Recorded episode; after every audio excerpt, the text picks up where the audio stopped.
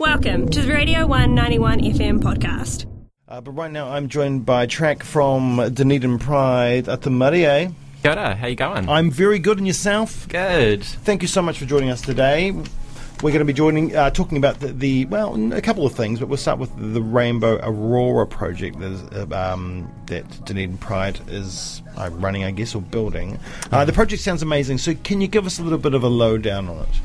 So the this project is something that's become um, something that we can do with the support of the platform projects. Mm-hmm. Um, so it's an artwork that will be installed on George Street Mm-hmm. uh, for all of March, which is our Dunedin Pride Month. That's so right. it's an amazing alignment for us there. Um, and the the idea behind it is celebrating the rainbow aurora that Yep. we use to kind of um, vibe Dunedin Pride. So um, the rainbow aurora is this combination of the global Pride kaupapa, the rainbow, all of that amazing whakapapa history of Pride that we're championing and using to support our community, and then it's also um, the southern lights, the aurora from our natural environment that we see here in Dunedin. So it's kind of merging those two together to create something kind of uniquely Dunedin. Yeah, amazing. Um, just just in case there's some listeners out there um, that aren't quite um, sure about it, what what does the rainbow signify? The rainbow flag. Yeah, so the rainbow flag, um, I mean, everyone's going to have a, a personal reflection on it, of course. Um, but f- coming from the perspective of how we work in Pride, it really signifies that legacy, that whakapapa of all the all the mahi that's been done to raise the profile of queer people, to raise those queer voices. Um, so the rainbow flag is something that can unify us. Yeah. Um, and it also kind of ties into our culture, It reflects something a lot broader than just a party, just being bright and loud. Yeah. Um, it's really an idea of queer visibility. Amazing, amazing. Uh, and y- so so this light installation, 150 meters. That's long. Yeah, yeah, yeah. yeah. uh, so la- that, that's meters uh, total. Yeah, so yeah, yeah. that- those It's not- 150 meters will all be put into a grid. yeah. So yeah. th- They're spaced out, and is it going to be on both sides of the street? it's going to be over the streets. Yeah, oh, over. Yeah, ah, I so it'll see. be suspended over part of George Street. Amazing, Yeah. amazing. I see. Um, and it's mapped and animated, right, to mimic the effects of the aurora australis. So. Yeah, so how it works is we've got all these lights on strings and we Yeah. treat each light like a pixel. Yeah. Just like on a screen. Mm-hmm. And so we can map an animation to this big grid of lights up in the sky. So the animation that we're mapping to it is this beautiful, bright, shifting aurora Yeah. light pattern. So that, I mean, the Roars are called the Dancing Lights for a reason. Yeah. you know they, they sway and they shimmer. No, It's an incredible thing. And if you've ever have you seen an aurora before? Yeah, I have. Yeah, yeah, Yeah, I had a um, glimpse of it as a child. Oh, yeah, um, nice. And it made such an impression. Yeah. Um, so, yeah, pretty special. It's a pretty special um, thing to see, indeed. Um, so, I mean, how does uh, so how does it work, and, and what are the team behind the scenes doing? Because I, I guess, I mean, once you've got a string, but you've got to uh, map it and animate it. So, I mean, I guess the lights must be quite high tech as well. Yeah, we've been pulling in gear from um, all over the country to, to be able to put it together, Yeah. which is pretty cool. We're working with the team at Gravity, Mm-hmm. and those guys have amazing gear and amazing expertise. Yeah, nice. So, um, and they've got networks throughout the country, so they um, they can deliver this really high tech, really amazing um, setup for us. And so their support has really been key to, to delivering that. So our main partners are the Platform Project and Gravity. Yeah, yeah. Um, and Gravity are the ones supporting us with all of this tech. Thanks, Gravity. Thanks, Gravity. Big fan, As big a big fan. tech nerd, I love getting to work with them. It's great fun. Now it's um, tying in, as you said before, with Dunedin Pride Month. This is the first Dunedin Pride Month that was uh, announced recently. Um, I, s- I saw it; it came up on, on my Facebook feed, and I got pretty excited about it. Yes. Uh, you know, it's something that um, a lot of people, uh, including allies like myself, have kind of been wanting and waiting for for a long time. I guess I probably could have helped. um, but you know, we're really excited. So, um, tell us just a little bit about um, about the month and uh, and not necessarily uh, what will be going on, but just the ideas around it.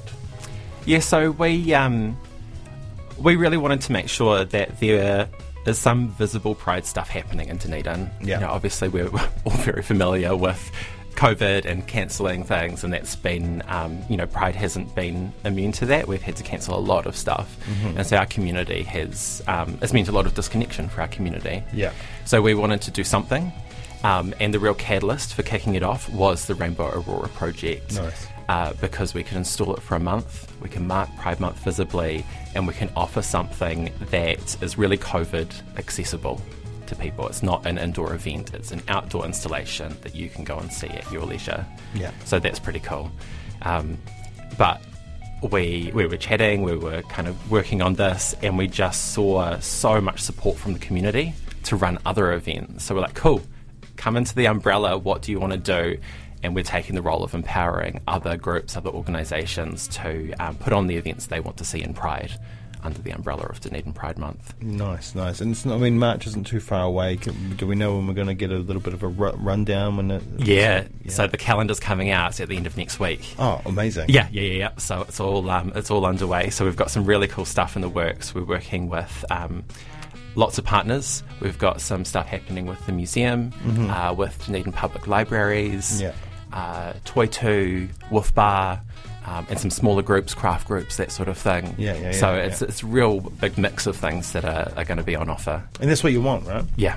Yeah, yeah. It's actually quite nice having this challenge to downsize things uh, because it makes everything a lot more intimate and a lot more personal and uh, um, kind of cle- it trims the fat from a lot of it. So it's, it's actually, uh, sometimes it's nice to have those challenges. Yeah, and it's great to hear um, organisations like the museum and Tuitu getting on board because these Yeah. are old institutions. Yeah, yeah. You know, and, and really important pillars in the community. Yeah. Uh, and for them to show their support and get behind um, these kinds of events just shows that there is that kind of groundswell of community support around things. So. Absolutely. These are big social institutions, Yeah, yeah, you know, yeah, and they're yeah, here yeah. for every part of society. Yeah. So them being visibly here for the queer community Yeah. means a lot. It's really cool. Yeah. It's really, really cool. It is really, really cool. Uh, so we look forward to that. Maybe I'll get you back in next week to come and talk about it. Yeah, that'd be awesome. Aye, so we can give a bit, bit of a rundown, a bit of a breakdown on, on what's going on. Amazing. So, uh, but the lights they go up um, sometime in the next couple of weeks, and then they get switched on on the seventh of March. Is it? Yeah, so at this stage, we're looking Yeah. at the 7th. Um, we're just confirming the setup at this stage. Yeah. Uh, but yeah, the, the lights will be on um, from the 7th of March right through the month, uh, and they'll be on during hours of darkness. Uh, so if you rock up in the evening as it's getting dim, Mm-hmm. they'll be going. And uh, we're hoping that there'll be some pretty cool photo opportunities from the sidewalk. You can kind of get the, the light effect Oh. Yeah, yeah, yeah, yeah. because it's all this mix of colours. Amazing. So I think it'd be a pretty fun way to engage with it.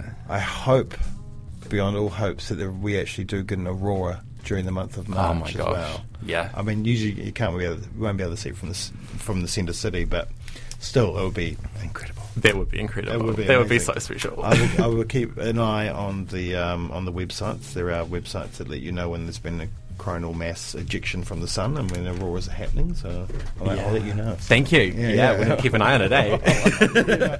Rob Bryant, um, uh, Chuck, as I said before, what an incredible project. Um, what, a, what a great idea, uh, and what an important occasion Pride Month is. And I'm so glad that it's finally come to fruition. So, uh, congratulations to you and the rest of Dunedin Pride and all the other organisations. Thank you. Uh, and a big thanks to Platform Project um, for the, for um, coming behind this organisation and, and pulling the funding together, Absolutely. as well as Gravity Events. You lot rule.